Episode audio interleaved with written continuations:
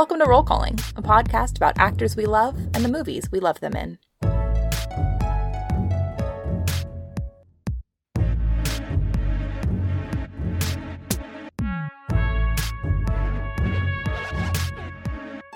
I'm Caroline Siede, a film and TV critic for the AV Club. And I'm Ned Baker, a filmmaker and a recently unemployed intern from Wayne Industries Research and Development Department. You know, they've been having trouble over there in Wayne Industries. I know it's been some restructuring. It's too political, that's what it is.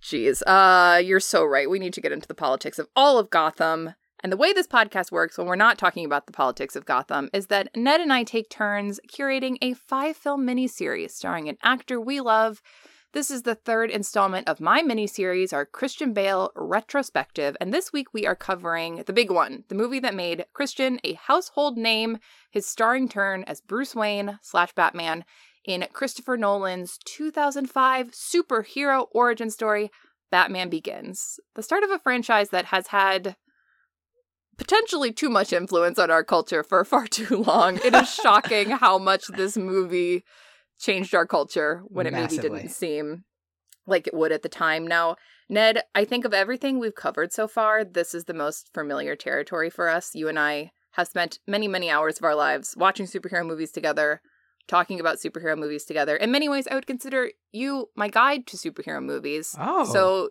so you I may be hosting this episode, but in spirit, maybe you will be our our guide to Batman. Well, that's that's kind of you to say. I mean, I think you're really you're an industry expert on this topic as well. But um, but yeah, we did sort of. I suppose that when you and I started, like watching Marvel movies, mm-hmm. ten years ago, I might have had more of a comics background at the time. for sure, and you still do. Yeah, I, I than I, I do comparatively. Yeah. yeah, yeah, yeah. Um, not that I am want to set myself up as a comics expert because I certainly am not. But I, Ned, been... I think you know every single thing about every comic, and if you get anything wrong, we need to send. You're gonna fire me from the, the podcast. You're a fake fan if you can't okay. remember which issue. And okay, this actually leads to a question that I have for you. So, like yeah. you said, you and I got you were my complete intro to the MCU. I had only seen scattered Marvel movies before, and then we sat down with one of our other friends and we did uh, you know Marvel movie marathon back when there were maybe like 10 of them or so. So you were my you were my guide back a, back a in the old 10, days. Yeah, just a very 10. few. We almost could fit them all in one day, yeah. almost. Um so I am curious. I feel like these days in culture, there's a big like Marvel versus DC divide and you are encouraged to maybe connect to one fandom more than the other. Is that something that you felt growing up like watching superhero stuff reading comics did you feel the need to like pledge your allegiance to either marvel or dc yes i did i guess which makes me something of a mark because you know i suppose that that serves a company and a corporate interest yeah i, I was more of a marvel guy than a dc guy mm-hmm. as a kid in terms uh, of comics in terms of comics, comics and cartoons because mm-hmm. you know i don't want to i should be honest like I, I think the actually the my true area of expertise was in the 90s cartoons the batman mm-hmm. the spider-man uh, the x-men um, that's right. That was yes. huge for me too. Oh that was huge that x-men cartoon. That was huge. But the batman theme is equally catchy i think. Um, well maybe not equally catchy. That one is a, a real earworm. Um, yeah i was more of a marvel fan but but critically i think batman was my favorite superhero. Um, I think his world and Rogues Gallery mm-hmm. was always the one that I found most uh, delicious to immerse myself in, and that that has a lot to do with the '92 to '95 animated TV show, which I think did such an exquisite job of uh, of capturing the Batman world and Gotham in a in a sort of a blend of the the light and darkness, or the the the, the serious and the uh, frivolous yeah. parts of that world were just just put together so deliciously in that yeah in that i have i have mental images of batman a little bit more so spider-man the x-men thing i actually watched mm-hmm. but i am familiar with those i would say so i never i have no comics background for me yeah. it's all movie and tv show adaptations and i would say growing up like this idea of marvel versus dc I, this was Uh, not in my mind at all. Like to me, it's superheroes, right? So like it was the X Men cartoon, the Bryan Singer X Men movies, all the Tim Burton slash Joel Schumacher Batmans, and then the Tobey Maguire Spider Mans. That was Yeah. like growing up. Those were the big franchises at the time. To me, they were all just kind of the same superhero stuff. I liked them all. So that was sort of my background going into Batman Begins was sort of like not not as involved in sort of the nuances of this that now I do feel like for work I have become very into, Yeah. you know, the politicking of all of this stuff. Yeah. Well, there's been a whole there's been a sh- there's been a a seismic shift in the way that our culture sort of relates to these properties cuz I mean, I think one of the reasons I had an opinion on Marvel versus DC when I was 10 was because it it was a way of showing that I had a sort of a deep interest in these topics which were Mhm. sort of I don't know, niche and weird. I mean, the whole For sure. relationship to nerd culture in our lifetimes has become something totally different. I mean, just like So mainstream now. being passionate about Spider-Man or Star Wars or whatever. Yeah. Well, like Star Wars, I guess, has always been mainstream, but you know, Star Wars is mainstream but thinks it's not mainstream. That's This is what I have probably- to say about Star Wars. Those movies were very successful. yes, that's true. That's true. I think I think I, I I was able to feel like I was part of a Star Wars nerd culture by being able to like name all of the pod racers. Oh, that's and pretty what- good. And what planets they're from. But I just rewatched episode 1 recently. And you know what? I still love it. Yeah, I, I, I don't hate it. I don't hate it. But so uh, I think at the time, before those movies were coming out or as they were coming out, it was a way of saying like, you know, I'm I've got a lot of strong opinions about what we're about what this this is all about. Um, You're going in as a full like I'm going into Batman Begins as a very casual consumer.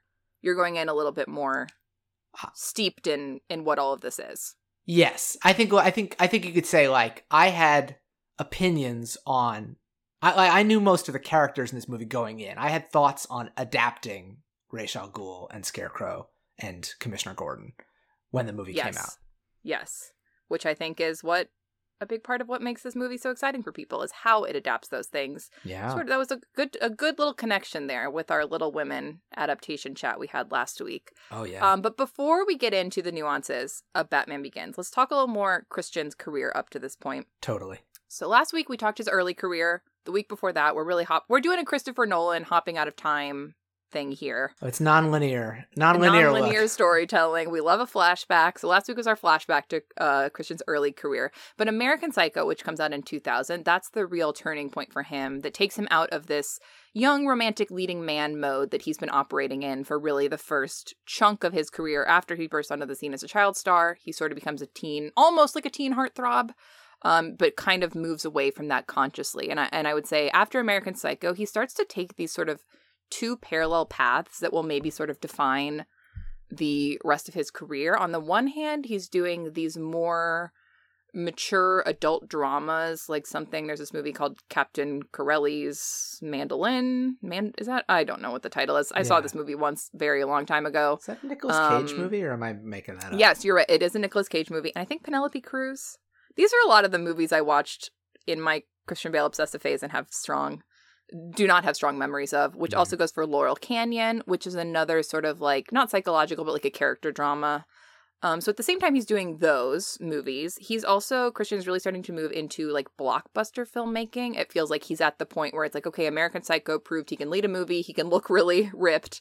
So let's figure out what to do with him. He plays a villain in the Shaft movie in 2000.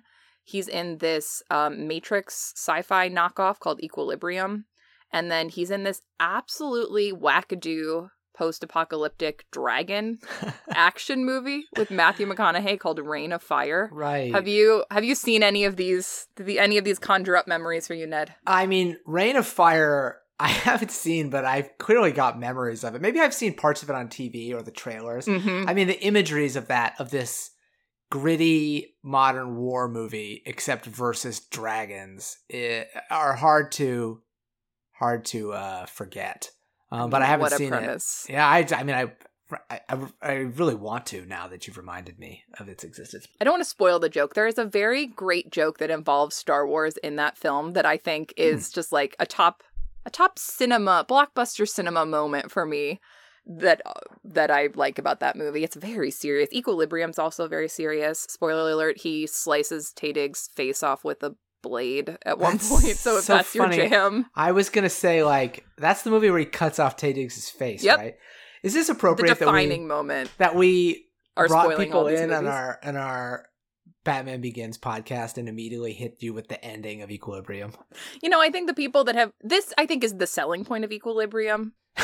is the slicing the face off moment. So I feel like even the filmmakers would be okay with us defining it in those terms.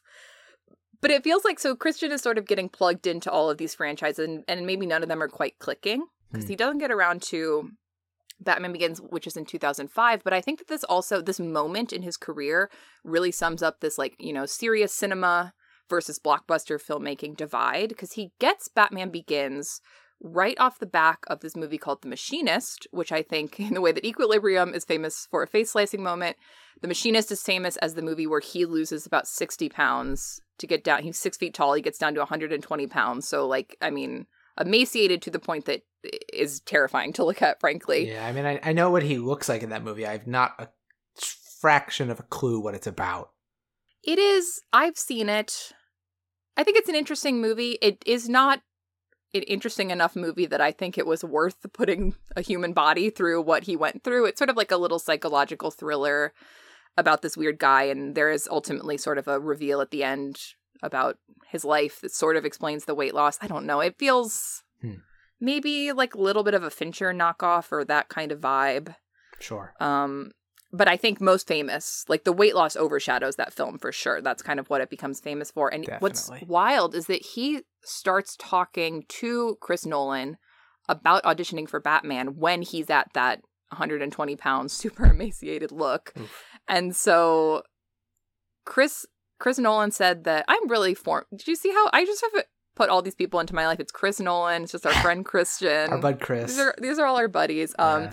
Christopher Nolan, esteemed director, he said he he meets with Christian first. Christian becomes his first choice, but obviously people have to do screen tests. Mhm. And so he's like, Christian, buddy, you gotta, you know, look like a normal person for this screen test. So Christian Bale basically has like six weeks to bulk up from his emaciated body to just a sort of normal looking body in order to be able to do a screen test, which he does in Val Kilmer's suit from that, from which one is that? Batman Forever? Batman. Oh, Val Kilmer would be Batman forever. Yeah. Yeah. So he does his screen test in that. He comes up with the the fame Batman voice in the screen test. So that's sort of part of the selling point Hmm. of him for Nolan. Interesting. And then then once he gets cast, Christian has like 5 or 6 months to bulk up to actually be, you know, super ripped Batman. He gains like a hundred pounds mostly of muscle in these six months. He actually gains too much weight and then has to slim down a little bit more. he was so up think- at he was up at like Batfleck. Shape. Truly. And they're if like, not more no, no, no, so. we want to lean, a lean. Yeah, a little bit leaner. Like go to American Psycho level. So I think it's this combo, right? He be- he becomes famous for the weight loss and the method acting of Machinist. He becomes famous for this really like dark and gritty Batman reboot. And I think these two things sort of happening at the same time really shape people's public perception of him as this very serious mm-hmm. serious method actor. He also did all of his promotions for this movie, like his promotional appearances in an American accent. What? Yeah, which is wild. Weird. That also leads to just, I think, general confusion about him, maybe confusion about where he's from in particular. I Understandably. I I'm trying to put myself back in the 2005 mindset. I think it was like kind of a big deal at the time to not cast an American actor for one of these big American superhero movies, which Hmm. nowadays I feel like no one cares or thinks about. no. But I kind of feel like that was. I remember that being a thing. Like, oh, maybe the studio even was encouraging him to hide the fact that he was British because we want it to feel, I don't know, more American in some way. That is interesting. I mean, I, I yeah, I know there are weird.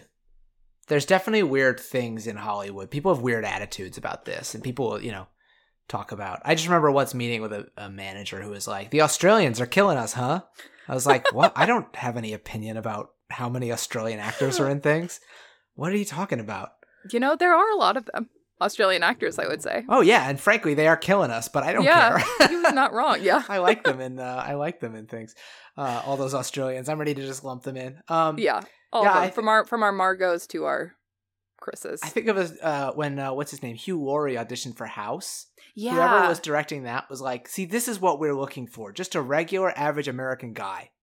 and he was not aware that Hugh Laurie was a British guy doing an American accent. Yeah, it was So- like a much bigger deal Yeah, a couple been. years ago, I think. Yeah. But I think part of the reason too that there was this this was a high stakes moment for the Batman franchise, which I think put a Mhm. lot of weight on both Christian Bale's shoulders and Christopher Nolan's shoulders because we were coming off of so we got our Christian context, our Batman context is that the big Batman movie uh, that reintroduces him kind of mainstream after the the 60s Adam West series and movies. In 1989, Tim Burton does just called Batman, starring Michael Keaton, Yeah. this is the introduction of Batman to a big audience. Also, the introduction of the idea of like Batman movies, you go to them for the villains. And you kind of mentioned this before too, but I think, Yeah. you know, Michael Keaton is a well, very well liked Batman. But I think oftentimes when you when you think of those movies, it's like you're thinking of Jack Nicholson, you're thinking of um, certainly Danny DeVito as Penguin and Michelle Pfeiffer as Catwoman in Batman Returns that comes out in 92. That also is starring Michael Keaton. Those two movies, Batman does super well.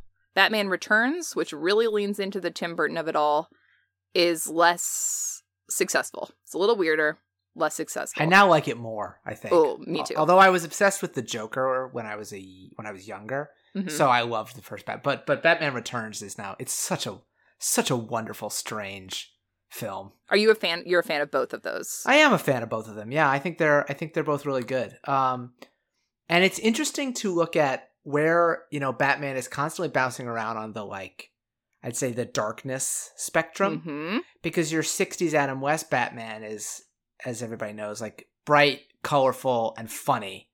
Um, and- Almost satirical. Yes, al- al- yeah, almost almost as if poking fun at the whole premise, which I think is valuable, and and I think that was dominating a lot of the cultural conversation. Uh, And there were, I'm sure, dark comics in that time, but um, Frank Miller's The Dark Knight Returns comic, which is in the 80s, is this huge, as I understand, sort of watershed moment for Batman, and that was kind of the comics equivalent of being like, oh no, Batman can be extremely dark and heavy and it's really psychologically interesting. I have mixed feelings about it now because Frank Miller is such a, um, I don't know, a traditionalist would be maybe the most generous way I could describe him, uh, in his view of like gender roles and race relations.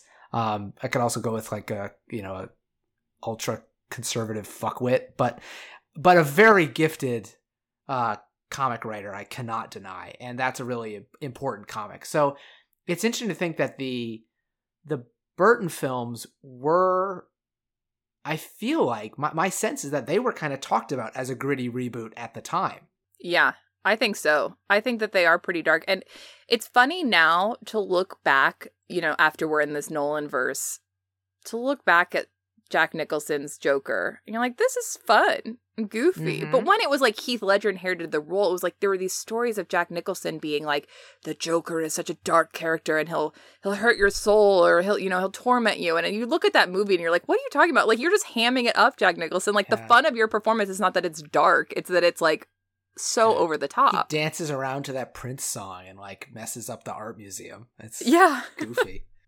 Which is great. And those so those first two movies, as you said, they're darker, but they're I think they're probably a good balance of dark and light. Like I think Mhm. people were into those. If anything, Yeah. Batman Returns goes a little too dark for maybe um, an audience was ready for in '92. But this really causes Warner Brothers to super course correct. So they hired Joel Schumacher, who's known for uh, sort of more over the top, maybe family friendly types of things. So he he course corrects with Batman Forever in 95, which is the we now have Val Kilmer as Batman. This is the the era where you could just kind of recast people, but it was all pretty much in the same continuity, although I don't know if audiences were necessarily invested in the idea of superhero continuity back then as much as they were now. Again, I identify all these movies by the the villains. So this is Jim Carrey's Riddler and Tommy Lee Jones's Two-Face.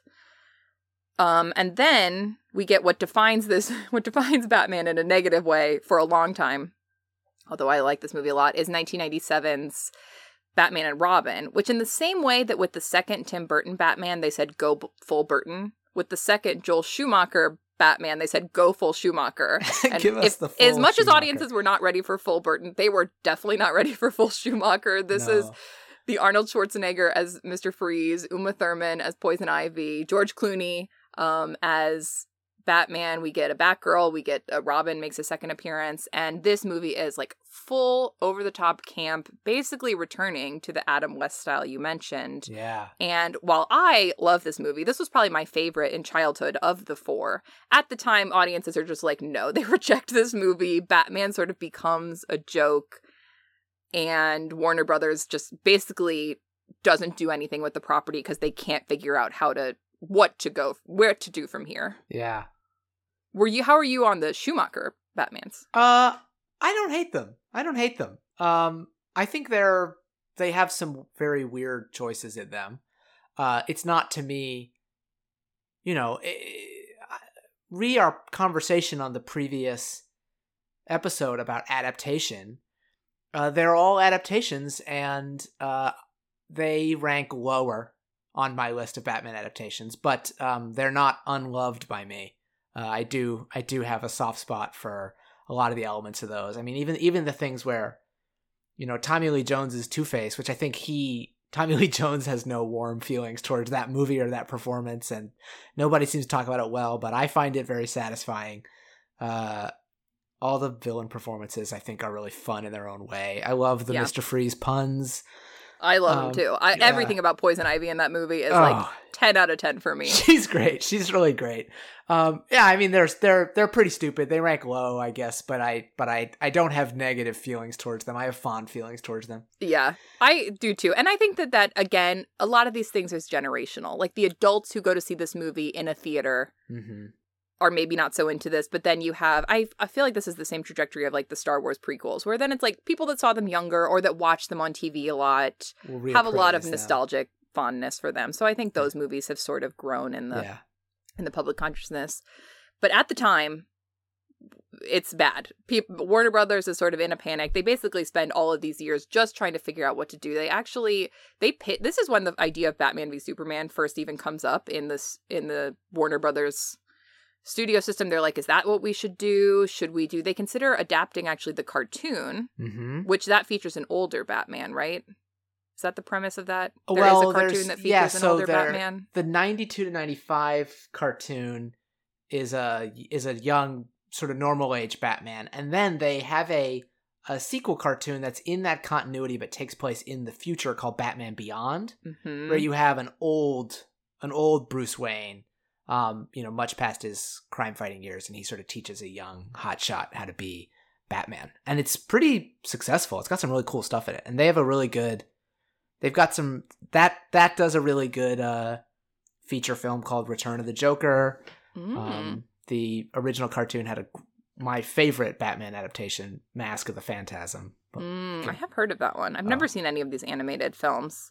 But it does feel like for a while that's where Batman is mainly living and maybe at Mhm. his most successful is in these cartoons. So naturally, Warner Brothers is like, maybe we should adapt these cartoons. That doesn't go through. They eventually settle on Christopher Nolan directing. This is off the back of his debut film following Memento, which is this, you know, huge indie hit. And then Insomnia, which is like a fine sort of studio mystery detective story that sort of proves he can do bigger filmmaking. So they're set on him. He's kind of an interesting young up and coming director. He co-writes this with David S. Goyer, who has since gone on to write a million things for Warner Brothers, but at this Yeah. point had done uh written he was written all three Blade movies, directed the very not well liked third one. um so they are locked in as the team and they come up with this idea of we've never seen a Batman origin story. Like Batman has always been about the villains as we mentioned. Mhm. And so Christopher Nolan's idea is like, let's strip this back, make it more grounded, make it, you know, quote unquote gritty and realistic and dark and do a little bit more of the origin story. So this is the I feel like this is the movie that like introduces the idea of rebooting a franchise to like a mainstream audience where we're like we're cleaning we're cleaning the slate, we're starting over, we're doing a new thing with a new vibe. in And- yeah in such an go ahead. organized way it is, yeah Mhm. and and it and it has this promise of doing a cohesive trilogy more with more of an official one film to the next continuity than the previous ones which as you said like they could recast anybody they could repilot parts of the gotham city or the style or the batmobile or whatever you know And yeah, and this is really grounded in. Well, here's what's interesting. So, what this film is talked about as, and certainly The Dark Knight more so, but this is very grounded. This is a realistic Gotham. This is a more realistic concept of the Batmobile and the equipment and da da da da da. I had not rewatched this movie for years.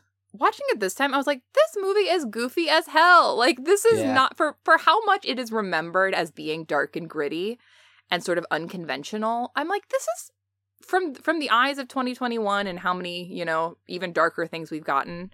I'm like, this is a, feels like a pretty conventional superhero origin story that yes is darker, but has jokes, has some fun. It's hitting its standard beats. Like I really enjoyed revisiting this movie, and it was in a way a lot lighter than I even remembered it being. I think maybe one of the ways in which it's considered grounded is in its aesthetic except for the Batman costume itself which we can talk about a bit. But but the way that it's just a lot of I don't know it uh it has this it doesn't look like the genre of superhero films in a way. Uh in in a way where you know I'd say for instance Sam Raimi's Spider-Man films which I passionately adore make a really cool choice to heighten a lot of things, including the acting uh, and the I don't know, just style. I mean, they're shot, you know, generally on location in our real world, but they have this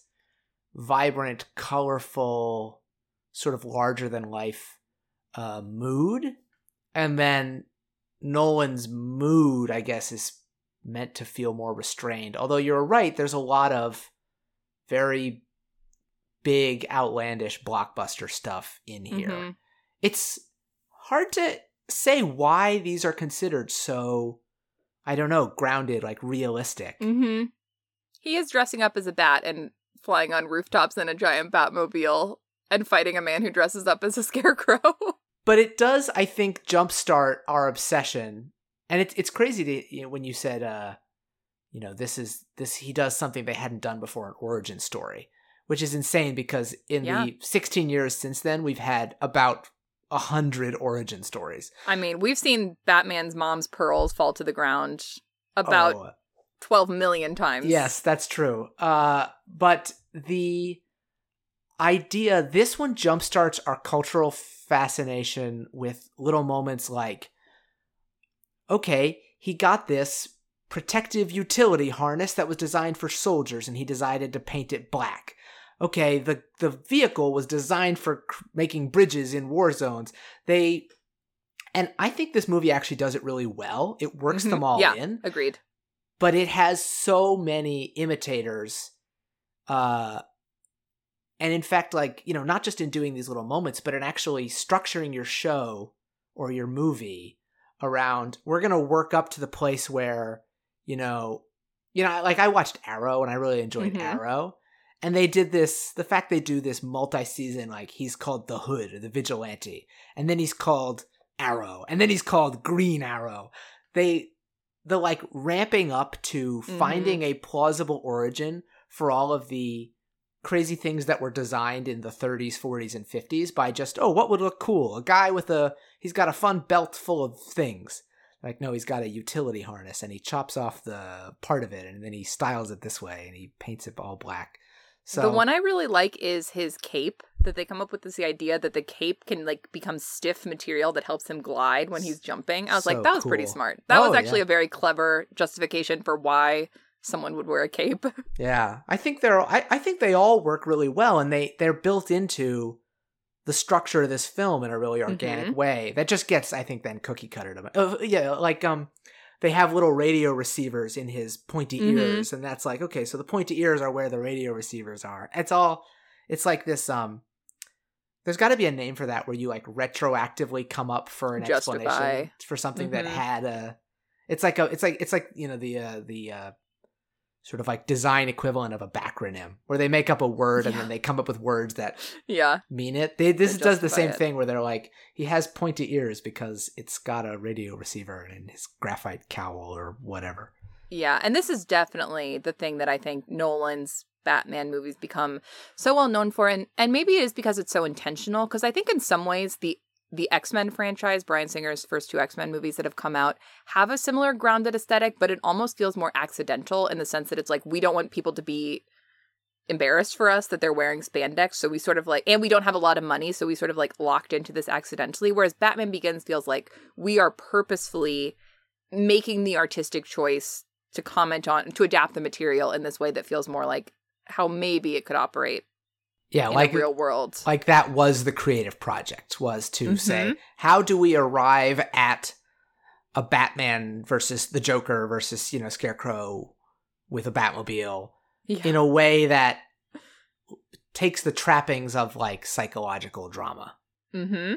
Right. And I think that's why Nolan is selected. And it's certainly why he is so interested in Bale for this role. I think that he, Nolan has said he wanted somebody who was pretty much unknown. Other people that were like, I think Jake Gyllenhaal was maybe a studio choice for this movie they were considering, but Hmm. he was sort of a more well-known entity at this point and and Christopher Nolan wanted somebody who could really be defined by Batman as I think Christian is for a lot of people and yeah, he re- we really don't see him as Batman until about an hour into this movie. That's maybe like 2 hours and 20 minutes long. Like we get the fir- the whole first act of this is sort of like a dual origin story where we see present day Bruce Wayne traveling around the world, sort of specifically traveling around Asia just on his own trying to learn like about how crime works. Mm-hmm. I guess, and then sort of uh, joining the League of Shadows and sort of being trained by them. And while that's happening, we're also seeing these flashbacks to his childhood and then his his adolescence, his like college years, where he's processing his parents' death, and we're we're understanding how he got to the point where he wanted to do this bizarre travel the world scenario. How do you feel? Do you how do you feel about this first sort of chunk of the movie, and how do you feel about Christian's performance in this part of it? Uh, I love it. I think it's the most successful part of the movie for me is Hmm. is the sort of like intercutting of these different origin stories and his psychological development in like running away from and then coming back to Gotham and I think it establishes his relationship with that city really well, which I think is really key. Um, I think the nonlinear storytelling is pretty easy to track, although this is as you this is just one of the many ways in which you're right that this is My Little Women. I've seen this movie so many times. Uh, I even I wrote a 15 page paper about it uh, in college for a psychology We of film this. class. So for me, I'm like, is it easy to follow, or am I just so uh, inured in it that I'm like, oh, duh. Well, this is when he comes back as a college student because he's got his little floppy hair. and Yeah. this is when he comes back later hair. on. Um, but I think, I think it mostly works. It probably for an audience that had not seen a superhero movie presented this way, it was maybe took a little second to get used Mm-hmm. to. But I don't think it. This is not like an Inception or what a you know like oh this is blowing my mind. It's like the intercutting. It, it, I think it's pretty clear. Yeah, I think I think it's clear, and I think it's really cool. Uh, I enjoy um, tying his origin story to the League of Shadows. I mean, again, like Ray. Uh, so it's I, it's the character that I think is traditionally in other media described as or pronounced Ra's al Ghul, but then is Ra's al Ghul. Raz, yeah. So so I'll just say Ra's al Ghul. So tying Ra's al Ghul and the League of Shadows are existing Batman properties, and I think this the adaptation choice to make them central to his like training and formulation and then make them the main villains of this 1st Mhm. movie instead of doing the Keaton choice which is saying or the Tim Burton choice which is saying let's start him off with his most iconic villain the Joker. I Yeah. think that this is a really smart adaptation choice.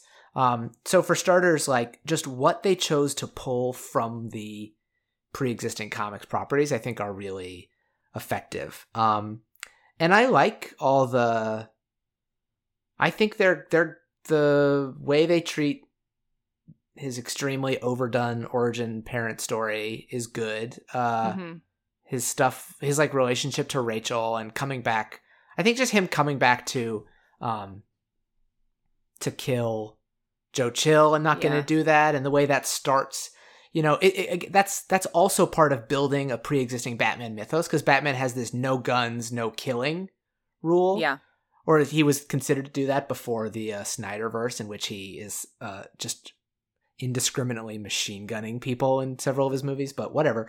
Um, fucking Snyder. Anyway, uh, that they like they make they explore that they make that fit Mhm. in. I think that's a really strong part, and I think again we have Christian Bale plausibly doing a, a well researched, well like an intentional job of um showing different stages in a person's emotional development. You know, he, hmm I think he differentiates the sort of callow youth versus the like being out in the world just trying to get in trouble versus coming back and being focused on on his Batman mission, his Bat mission, Yeah. if you will.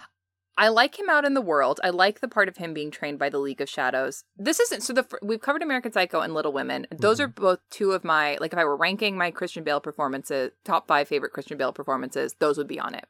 Batman, obviously, we wanted we had to cover it because it's so big in his career. We wanted to cover it because we both like Batman. But I would not rank this performance, although I like it. I would not rank it as one of my top five. So this is sort of like I don't know. To me, his his we'll get into the stuff I like later in the movie. To me, him as a college student is maybe bad, like Huh. actively bad, which might be because I have seen him younger, right? Like he's sort of trying to play Little Women age when he was about 20 in real life. You know, now closer to 30 or maybe at 30 and Yeah. to me it reads kind of awkward. Like his little awkward his awkward haircut. It just feels like an adult trying to pretend to be younger in a way that I'm like, what are you a weird guy or are you I can't get the vibe. It certainly doesn't help that so many of his scenes are paired with Katie Holmes, who I think might be this might be one of the worst performances in a superhero movie ever. I think Katie Holmes is terrible in this movie. I went through a little bit of an arc this time watching it because I think that with another one of our runners that Katie Holmes is an unfairly maligned actor who is really the subject of all of this vitriol that is grounded in ultimately just sexism because she's not Mhm. so bad. That said, it is hard to deny she's not so good in this movie either. There are some there are some line deliveries that are pretty iffy, pretty not uh she's not breaking up the lines that well. Um I think she she's she's miscast, which is mhm. not her fault. I think she does not have the vibe. She has a nice vibe for sort of like girl I grew up with that I have a crush on. She does not have a good vibe for like a hard-boiled DA who's taking down Gotham's crime syndicate. And if the No. point of it is that her vibe doesn't match her career, the movie doesn't do anything interesting with that. So it I think she's not helped by that. She's not helped by the fact that she does not have very good dialogue. And I also think she's just bad. But to some extent, I think she's bad. She's so bad that it swings around to like being good. Like Uh-huh. my, probably my most watched scene in this movie is the part where she slaps him and then slaps him again because I find it so funny and bizarre, like such a weird moment. Do you know what I'm talking about when they're in the car? Yes, I love that moment. I love his little dead behind the eyes reaction to that too. He's like, "I'm just empty." Yeah, I love that double slap scene. Mm, I find it kind of goofy and not a good way. Well, but I do like him in the the League of Shadow stuff. I think he and Liam Neeson are very good together. I like sort of beardy Batman traveling around. I really like the scene where he's stealing and he's like, I didn't steal from anyone because he's stealing Wayne Enterprises yes, boxes. yeah, I really like that moment. Um, but where I start getting really interested in this performance is sort of like Act Two, early Act Two, and this is where I think the movie. I think this is where a, a traditional Batman origin story would start. Maybe like in montage, we see his parents being killed, learn a little bit that he traveled the world, but we're really going to start. This movie, it's about 40 minutes in, where he starts, you know, putting together the bat suit, putting together the bat cave, figuring out Mhm. how to get his equipment. And this is when I really lock into, I think, this performance in particular. Because I think this is when I start realizing he's doing this really interesting thing with Bruce Wayne, where there's obviously there's the Batman persona, which is obviously I think all actors that have previously played Batman are usually trying to in some way differentiate Batman from Bruce Wayne. yeah, But then Christian Bale's also doing this interesting thing where he's differentiating who Bruce Wayne is just in his personal life when he's hanging out with Alfred and sometimes hanging out with Rachel versus this public persona of Bruce Wayne, playboy billionaire that he is sort of actively adopting to fool the public into thinking he's not Batman, almost in the way that Clark Kent, you know, be- pretends to be the very, very bumbling Yes. Daily Planet reporter to hide his identity. I think that's such an interesting take on Bruce Wayne. I don't know if that's from the comics. It was something I had never seen in one of the movies before, and that's where I'm like, "Ooh, yeah, this is a very good Christian Bale performance." Yeah, I think that definitely different storytellers will lean in or out of that, but there is I think often, I think it is not rare to see a Bruce Wayne who kind of is all one guy. Um except that he, you know, sort of pretends to be uh, kind of clueless and effete when he's out in public. Mm-hmm. But the, mm-hmm. the, the mannerisms don't change. But I guess that goes back. I mean, you know, the the original uh, what's it? What's the first Zorro book called?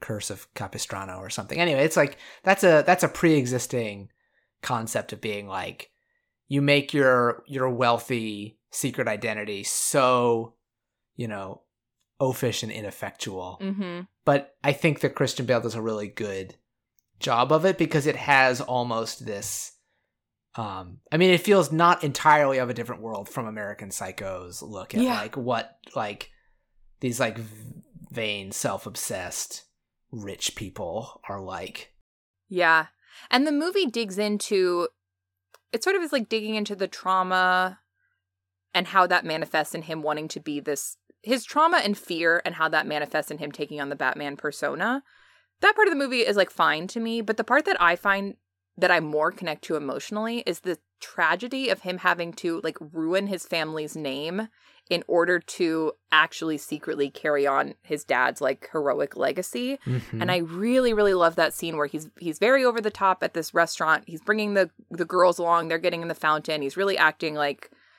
a total privileged asshole and he buys the hotel and he's you know very purposefully like slandering his reputation but then he runs into rachel kate yeah. holmes's character and she catches him in the act and he has to try to figure out how to navigate like this is an act like i want you a person i love to respect me but i can't fully break the act and that like breaks my heart and i love how christian he like he goes from being total like you say american psycho i'm buying everything to like oh this is not who i am but i can't quite tell you and it's breaking my heart but i being batman's more important and that is like I think that that is a really really great acting moment from him. Yeah, that's probably the best acting moment in the movie when he the like what happens in his eyes the second he like clocks her when she calls mm-hmm. him and he mm-hmm. turns around and it becomes clear like this was sort of an easy part of his job because he didn't care what anybody thought about him and then so of course that what would be good writing is have him run into the only person yeah that he does care what she thinks about him. And uh, yeah i think he does a good a good job with that scene. The other scene that's very similar to that that I love is when it's his birthday party and he realizes that that Ra's al Ghul is doing some sort of sneak attack and he has to get everybody out.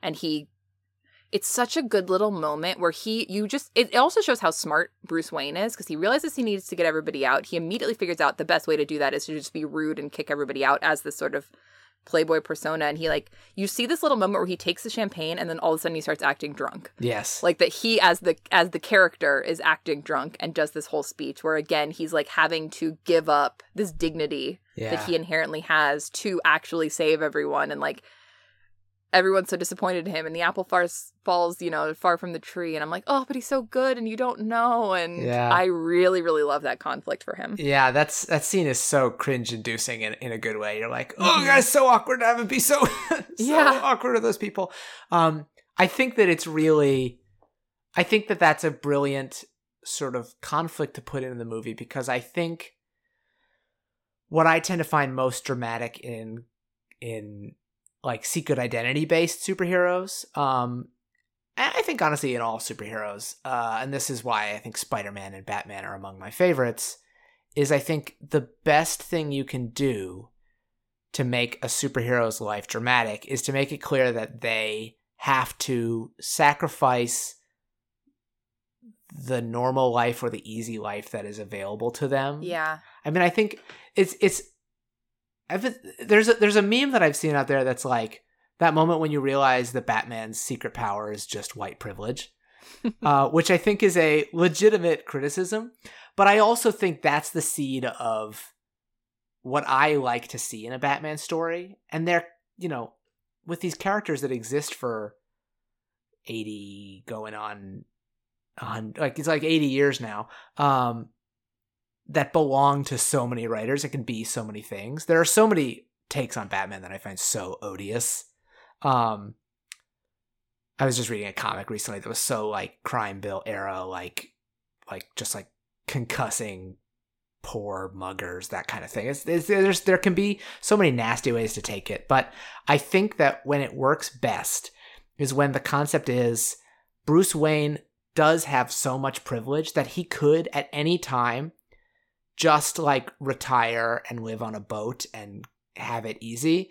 And instead, he always chooses to go back out there and work and like Mhm. volunteer and like sacrifice the nice, appealing life. That's actually why I think Mask of the Phantasm, the 90s animated film, is the best one because it does that most succinctly. But this explores that really well, and you, you see him like having to constantly sacrifice the things that really would make him happy to Mhm. do what he thinks is right.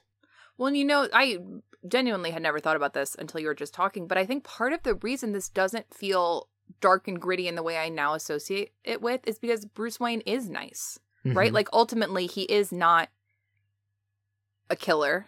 He is like a really good person who dresses up like a bat and it has a scary attitude, but at his heart he's like he just is a very earnest heroic figure and I think a lot of times subsequent things, certainly in the Snyderverse, they take dark and gritty as like our hero is themselves dark and gritty and miserable all the and time. miserable. But Christopher Nolan's like our world is dark and gritty. Our hero is dealing with a darkness, but he himself is a good person and he sometimes has a lightness to him. Yeah. And I always like I like when heroes are nice.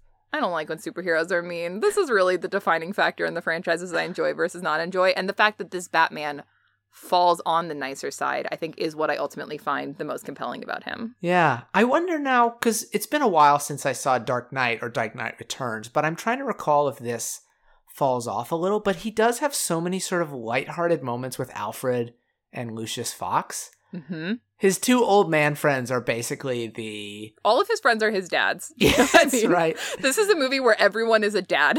That's right. Everyone, yes, everyone is a dad. The villain's Uh, a dad. His two friends are his dads. Yeah, that's very true. His dad is his dad. His ally, Commissioner Gordon, is kind of his dad. A hundred percent his dad. I forgot. I literally forgot that that whole other father figure Yeah. existed. And then all the women are, there's just Katie Holmes. Yeah, And no one else says, no one else has any lines. has a word. I think that Christian Bale and Michael Caine have the best chemistry of any two actors I've ever seen in this movie. they are so goddamn charming together. They are. that little scene where Bruce finally where he gets on the plane after learning all of his League of Shadows stuff and they're talking about how he gave all the, you know, money he gave his whatever, passed on his stuff to a good thing I Alfred. left it all to you. Yeah, and he's like, oh, you can borrow the Rolls, Quite so, Rolls. Royce if you want.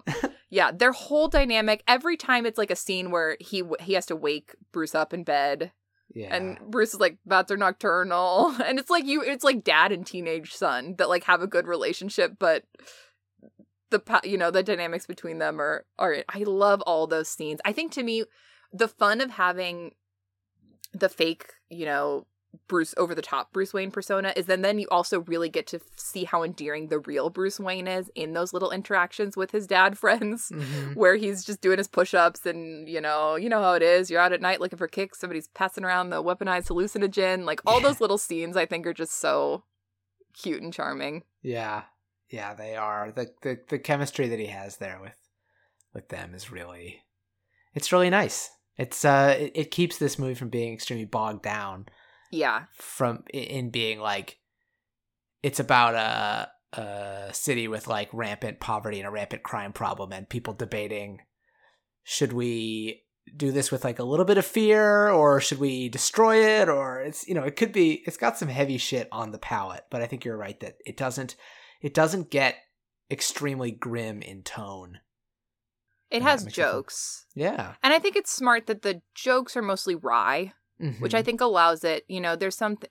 Obviously, we're living in the moment of like the Snyder Cut discourse and inserting quips that don't belong in movies into them. But even in the the darker Snyder qu- cut, that feels like a movie where the quips are they're not fitting the tone of the rest of the movie. Whereas these quips, I'm like, yeah, this is fitting with the vibe of, you know, them joking about like, well. We accidentally have to order an extra ten thousand of these things, you know. Well, at least we'll have extras. Like that's a great. It's like, yeah, that's funny. It's believable in that moment. Yeah. Yeah, that part of the movie is so fun, isn't it? I really that's my favorite part. Like putting together him keeping going back to Morgan Freeman's Lucius Fox and getting all his equipment and spelunking and Mm-hmm. I really enjoy all that. I think I just found myself a, a little more checked out of the third act this time than I had Agreed. been previously. It just, I don't know, maybe just something about the action of it hasn't aged super well. Maybe it's the action just isn't as exciting as it is in The Dark Knight.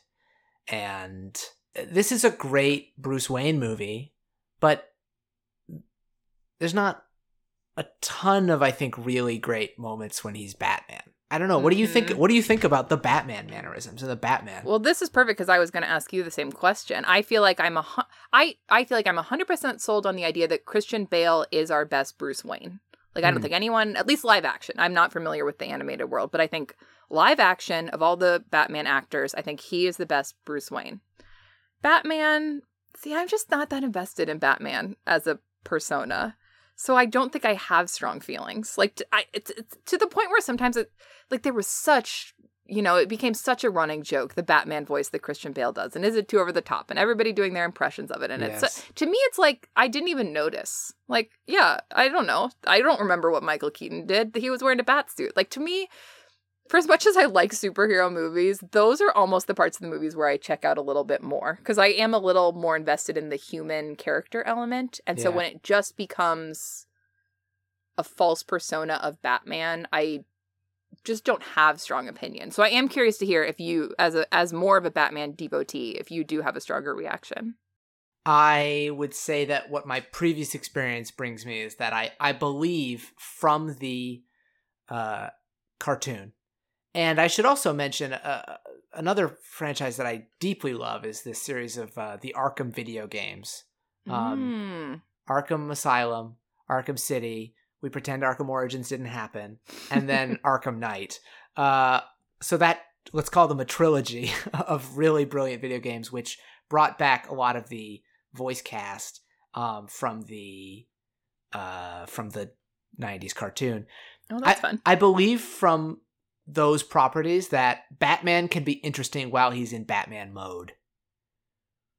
But I don't love Christian Bale's Batman. Mmm. Hot take. I don't know. I mean, is I mean, you know, it's it's sort of it's I, I sort of agree with. No, no. Do I agree with you? I I I, I do not find. Uh, I mean, I guess I'll say this: I do find the voice to be over the top. I think that it's is easy enough to satirize that it is maybe not the right choice. I feel like it's just that one scene. when he's The one, torturing when he's when mostly interrogating yelling. Flash. Where were the other drugs going? Where are the Swear other to me. drugs? Yeah. Yeah, you can do it better than I can. No, for I me, think that that when he's just talking to Rachel, he's like, "Oh, what is that line?" No, with, I like, disagree because the you funniest think moment to bad me there? is when he says, uh, "It's not who we are inside; it's what we do that defines us." like holds. Wow. yeah, I, re- rewatch that moment. I think you will find that it is. It's, It's just goofy. too silly. It's as goofy as the double slap moment. it's goofier, Caroline. I think double slap moment effective. It's what we do. Not effective. That's Mm. that's my line in the sand. I think. Uh, I don't know. Maybe it's because I just, I just couldn't remember what I. act- I was watching some videos because I was like, "What do other Batman voices sound like?" Like the guy's dressed as a freaking giant bat. You want him just just be talking like normal? Well, everybody does a growly voice, pretty much. I think Batfleck does a growly voice. I think everyone does a different voice. He wasn't gonna be like, "Hey, how you doing? I'm Batman. Nice to meet you." I don't know how to describe to you that Kevin Conroy, who voices Batman in the cartoon, does a different Batman voice from his Bruce Wayne voice, but they both sound like human voices. Mm, They both he sounds like I mean, and he even sounds the same guy. I don't know. It's it's more effective, I think. what is your of the live action Batmans? So you're Ben Affleck, uh, Michael Keaton, Val Kilmer, George Clooney, Christian Bale. Who are your top Batman and Bruce Wayne of that gosh? pool? Gosh. It's hard to say because this is this is a I guess this take is hot because I didn't really realize this about myself, but I can't so much think of a moment of Batman acting with the mask on in a live movie that I really respond to. I guess Michael Keaton Mm. Michael Keaton does some good. His Batman, I think of him as sort of looking around in this sort of like cynical doubt and confusion. That's the kind of mode. yeah. And his his Bruce Wayne is also charming, although I think that his Bruce Wayne is charming in a way that actually doesn't feel aristocratic enough. Michael Keaton's Bruce Wayne is charming, but in a way that just feels like down to earth Michael Keaton. Um, ben Affleck, I can't remember really anything except my objection to Zack Snyder's style choices around the whole Do you world. bleed? Yeah, I like when he says, I'm rich. What's your superpower? I'm rich. I don't even remember that. I mean, so I, I haven't seen the Snyder cut, by the way, and I only watched The- I mean, the it's Whedon long, cut. buddy. Yeah, I, I it's uh, it's my schedule's looking a little full. I, I have to return some videotapes before I get to that. Um, I I guess Bale is probably my favorite Bruce Wayne, and I'm not sure. I guess Bale does some good. I think he might do better Batman acting in Dark Knight. Yeah, that could be. Well, and this movie too, I think, is very much overshadowed by Dark Knight. Like this movie does well. Uh, people, it's it's well liked critically. It does good financially. It it ends up as the eighth highest grossing movie of the year. But then, I mean, Dark Knight becomes a full on phenomenon. That's like highest grossing film of the year, defining superhero movies forever. So Batman Begins is sort of this interesting curio where it's setting all those things up, but maybe not locking into them in the way Dark Knight does. And so it sort of is I don't know, standing as this interesting unique thing. And I do think I think Dark Knight is a stronger movie, certainly visually. And I think more interesting movie. But I do really like how much Batman Begins focuses on Batman. You know, as much as Christopher Nolan was like, let's not make it about the villains, let's make it about Batman. I think the next two, certainly the second one, they very much make it about the villain. Certainly, But this one I like that it's like, yeah, this is I this is Bruce Wayne's movie. I also think that structurally, this is a tighter script than Yeah. either of the sequels. Oh, because oh yeah, I mean the third movie in this trilogy is we don't talk enough about how that is one of the most insane movies that has ever it's been released as a mainstream blockbuster. It is really it's it's so many decisions that it makes are just just baffling, insane decisions. We need to find like when we eventually do like a Marianne Cotillard miniseries, we need to we'll have to cover the third one because or a Tom Hardy miniseries, I guess would make more sense. We I mean, there's so much to talk about in that third movie. is, and the the second one, The Dark Knight, which is so beloved and has so many things to set it apart, in- including the absolute, absolutely monumental Heath Ledger performance. hmm Um, and it also has just more like moments in the script that really like pop and are so memorable. Of like, oh, they're having tryouts. Oh, the boats with two bombs. The you know, but it doesn't. It isn't a tight structured movie, and this No. one really, I think, is the way that this one explores the way that it. You know, I mean, and that, that's that sort of has to do with this being the first in a trilogy that they said, okay, what is Batman? Batman is a guy who is hurt and afraid, so he wants to make criminals hurt and afraid.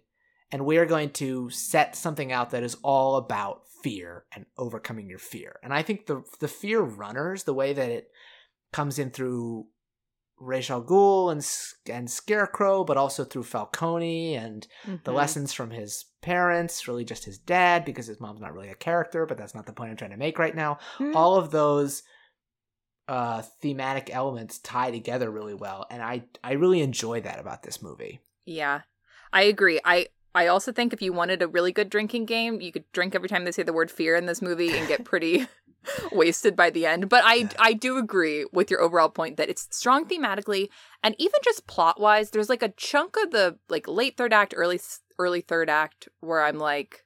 What's happening? Like this movie's sort of all over the place, and then with that final twist of it being Ra's al Ghul the whole time, it like all snaps together, and you're like, oh, all that time we spent in Asia at the beginning that maybe up until now has felt disconnected, that's all relevant. Like the fear Yeah.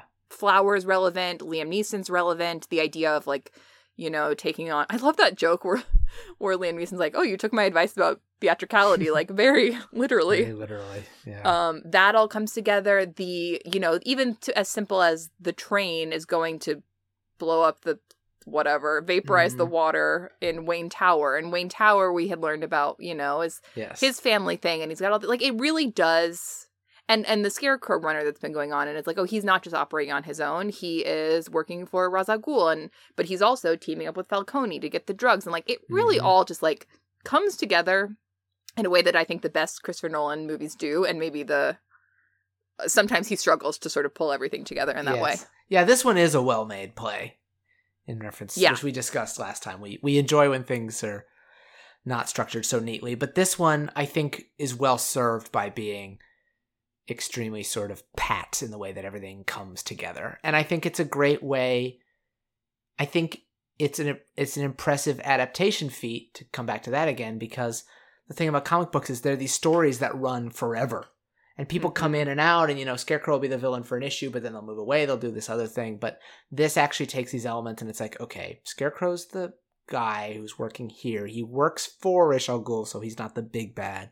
Falcone is over here. He's like our Act One villain. You know, it's it's And that part where the. Tumbler, his Batmobile, jumps over that bridge after they established that this thing was made for jumping over water, I was like Yeah. cheering. I was like cheering. I don't think the action in this movie is particularly great as a as a whole. It's fine. It's serviceable. But that moment that thing jumped, I was like, hell yeah! Like Commissioner Gordon or whatever, Lieutenant Gordon, Sergeant Gordon, he's doing that. He's jumping that. He's driving that thing back. Batman's jumping it. Like it's all uh, that I all found very satisfying how it all comes together. I also think that to veer away from Christian for a second, not that we've spent too too much focus on him in this episode, but because there's just not as much going on with Christian Bale, honestly, right? It's like It's an ensemble. Well, I think Yeah. there's just a lot of good performances in this. Yeah, so that's that's what I was gonna say. Is this is a great ensemble film, and I went into it. Frankly, I because I'd seen this movie so many times, I had a few cocktails last night before before I decided to pop this on, and um, I just kind of forgotten. So like when Cillian Murphy comes in at 42 minutes, I was like, oh yeah, I love him in this. And then Morgan Freeman comes on at like 49 minutes, and I'm like, oh my god, I can't believe I forgot Yeah. about Morgan Freeman. Ken Watanabe is great in his small part. Yeah. I think that there's a lot of um there's something and again this this is complicates the appraisal of this is extremely gritty. Some of these performances are definitely larger than life. I would say particularly like Tom Wilkinson and Ken Watanabe are two that jump to mind. Um they are not like grounded method actory performances, but I think they really function well in this. Mm-hmm. The like, I don't know, they just deliver their lines well. Like, well, this whole thing, it really does strike that balance. This is what struck me. It's like, yeah, the plot at the end is like a villain, a crazy scarecrow villain wants to like vaporize all the water in the city. Like that 100% sounds like an Adam West Batman plot. Like just the idea of vaporizing all the water in a city, which somehow only affects the water in the pipes and not like the water in people's, you know, bodies, whatever. like it's so goofy Yeah, but I think I think you're right that the movie makes it work. Like it the it's it is making things more grounded, but it's not beating itself up yeah, about not being able to be a comic book movie too. yes, I also as we're highlighting other performances we performances we like, I mean, I don't know if Gary Oldman is a person I stand, but I do think this is a great performance. Like Yeah. his his Gordon might be the breakouts my favorite of the this Batman trilogy actually. I think it's a, a really great performance. yeah. It's so it's such a humane performance from him. He's and this is such a, it's just such a great, like simple take on the character that is like really. I know we've talked a lot about grounded, but I think he's emotionally grounding in this movie because he's. He's Well, and he's nice. Yeah. I like when people in superhero movies are nice. And I Mhm. like that Bruce Wayne gets three nice dads, and actually four nice dads, because the other performance I love, in addition to Michael Caine and Morgan Freeman and Gary Oldman, is the guy that plays Bruce Wayne's dad, Thomas Wayne. Oh, Linus yeah. Roache, I think is his name. I think that is, I mean, talk about a great performance that makes such an impact with such limited screen time. Mhm. But the few scenes that guy has, he really sells like, yeah, this is a super rich guy who became a doctor and just wanted to help people. And you know, he wasn't in his son's life for that long because he dies so tragically young, but like you get the sense that he imparted these morals that would really shape Bruce's life. Like I think that performance is so lovely. Yes, and it works really well because Batman is so tied to this mythos of like avenging his parents' death that Yeah. they do a really good job of making it clear that he was not just important to to the parents were not just important to Bruce, they were important to the city. And so they they come back. They are brought back into the story by other elements hmm in a really nice way. And yeah, it's And a really good is- performance. In saving Gotham, he is continuing his parents, although mainly his father's, like legacy of trying to save the city. Yeah. Yeah. But instead of, you know, Yeah. donating to causes, he's dressing up as a bat and Yes. jumping across Well, rooftops. as I say, though, like if we want to get into the sort of uh, uh, law enforcement and fiscal politics of Batman, it ge- Mm. it gets murky. But I I do kind of believe like it is a yeah. You just sort of have to write it off and chalk it up to yeah, which I'm willing to do. yeah. I remember But reading This is a comic book movie. an online commentary, I think from Chris Sims, who was like, uh, you know, Batman's superpower is his wealth. So just assume he's donating as much money as he For possibly sure. can, and he's also has enough to buy the the Batmobile and the Batcave, and just if that's what you how you need to think about it to make it make sense, you know, Yeah. do that. Did you know that Cillian Murphy screen tested for Batman? I did not. I only discovered this yesterday while researching this film, and there's actually footage of him. Like he he does not do the crazy voice; he does a more normal voice as Batman. But it is fascinating to watch, and Chris Nolan just liked it so much that he was like, "You should. You're not a good Batman for this movie, but you want to come be Scarecrow." He's phenomenal. He's such a such a wonderful actor, Cillian Murphy. I love Scarecrow's performance. He's here, the Batman. He's great, and this is like the start of you know, obviously, um, Christian Bale goes on to work with Christopher Nolan both in the next two Batman movies and then in the Prestige. Um, so they have a long connection, but also Cillian Murphy goes on to work with Chris Nolan a lot. So this is sort of an origin story for both of them. While we're sort of wrapping up here, one thing I wanted to shout out is this really great YouTube video by a YouTube film essay- essayist. YouTube film essayist. Well, that is that a word? That really sounded weird coming out of my mouth.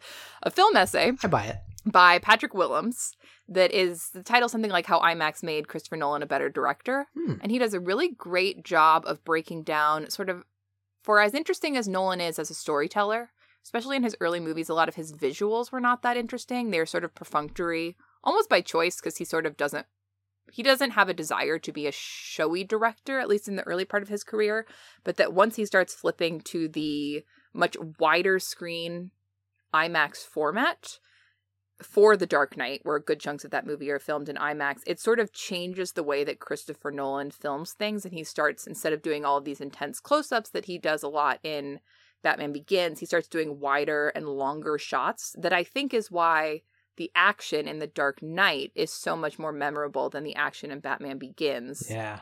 you really can see the growth of Nolan as a filmmaker through the Batman movies and and through his filmography as a whole. But this video, this Patrick Willems video is just really great at breaking that all down and yeah, I would just shout that out as, as something to check out if you're a Nolan fan. Cool.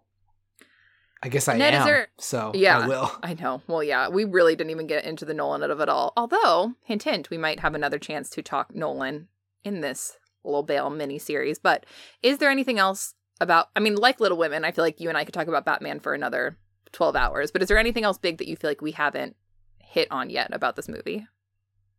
This is the last movie where Batman can't turn his head Mm. because they they innovated the cowl design for Dark Knight. But if you watch, it's one of those things that you might not notice until you know it. But for all of the Burton Schumacher films and this one, the cowl is kind of built into the shoulders in a way. hmm I noticed it most this time in things like when he's Rachel is freaking out in the in the passenger seat of the Batmobile, and every time he wants to check on her, he like has to turn his whole Turn his entire head. He has to rotate his entire torso to face her and then face back. It's like that part in Avengers where Maria's Hill's like he turns. Do you remember that when Iron Man's like, how does he? How does Nick Fury see both of these screens? He turns. No, I, turns. I it's coming back to me now, but yeah, it's Well, some of us have been watching every MCU property far too many times. Um, but we're in the DC universe now. I forget what I was gonna say, I but think this you need was a, our yeah, you need a superhero detox. Yeah, I really do. But what? Been really on the. I've been in the DC Marvel worlds too much. It's melting my brain. Um, so this is, you know, obviously we're not going to cover the rest of the Batman movies here. This was sort of our stand-in for the Batmans, but hopefully, as we mentioned, we will we will find different actors to explore those next remaining movies with because I think there's a lot to unpack there as well. One other fun fact I wanted to throw out there: I think that sometimes people are like scared of Christian Bale in real life. I mean, Mhm. understandably, given things that you know that Terminator video, but even at the I think it was the Golden Globes, Joaquin Phoenix won some award and he was like, I respect you all so much, even the ones of you I'm too afraid to reach out to. Hi Christian Bale. Which is hilarious to think about Joaquin Phoenix being afraid of Christian Bale. Oh my I god, think I'm Christian afraid Bale- of Joaquin Phoenix. Yeah, truly. I think Christian Bale is like a funnier, goofier guy in real life than sometimes he gets credit for because when asked about if he had any advice, it was I think it was actually Ben Affleck that was telling this story on the Graham Norton show. He said he ran into Christian and asked if it, he had any advice about playing Batman, and his advice was his advice was make sure they put a zipper in the suit so that when you need to pee, it's like not a hassle that you have to go pee. And I think he might have said the same thing to Robert Pattinson. Like Christian Bale is just out there making sure these Batman costumes have zippers in them and being a goofy guy. Right I feel like he doesn't always get enough credit for that. Yeah. That's that's our that's our main appeal here is Christian hit us with more goofy stuff. We're the ready for it. secret goofiness. I made Ned watch a video of Christian Bale singing the Powerpuff Girls theme song that I also think speaks to his intense goofiness, maybe. There's still an intensity to it. Yes. Slightly intimidating goofiness. still, but very goofy. Okay, so after Batman Begins, this is when we get Christian in full movie stardom mode. He obviously goes on to make more uh, Batman movies, and we see this real divide that I was talking about before of the blockbuster world and then the serious cinema world. Um, I think uh, more so actually than a lot of actors that play superheroes, he sort of successfully does break out of that blockbuster mold and becomes more known as like serious, dramatic, well-respected actor. So that's going to be kind of the next phase of what we are exploring in Christian's career. And we are going to do that through the film that won him his first and so far only Oscar win, although he's had other nominations. But his first win, first and only win, came from the 2010 David O. Russell boxing drama, The Fighter, which is a movie I have not rewatched since I saw it in theaters. So I'm very curious to see what I make of it now. So that's what we're doing next week. Get ready for some deep Boston accents. Yeah, I, I truly cannot wait. So that's a cap on Batman for now. Role Calling is produced and recorded by us, Caroline Siede and Ned Baker. Our theme music was created by Patrick Buddy, and our logo was designed by Nick Wansurski. You can follow us on Twitter at Role Calling and email us rolecalling at gmail.com. That's role, R O L E. Next week, we'll be back to talk all things The Fighter. Until then, Stay safe and remember, it's not who you are underneath. It's what I do that defines me.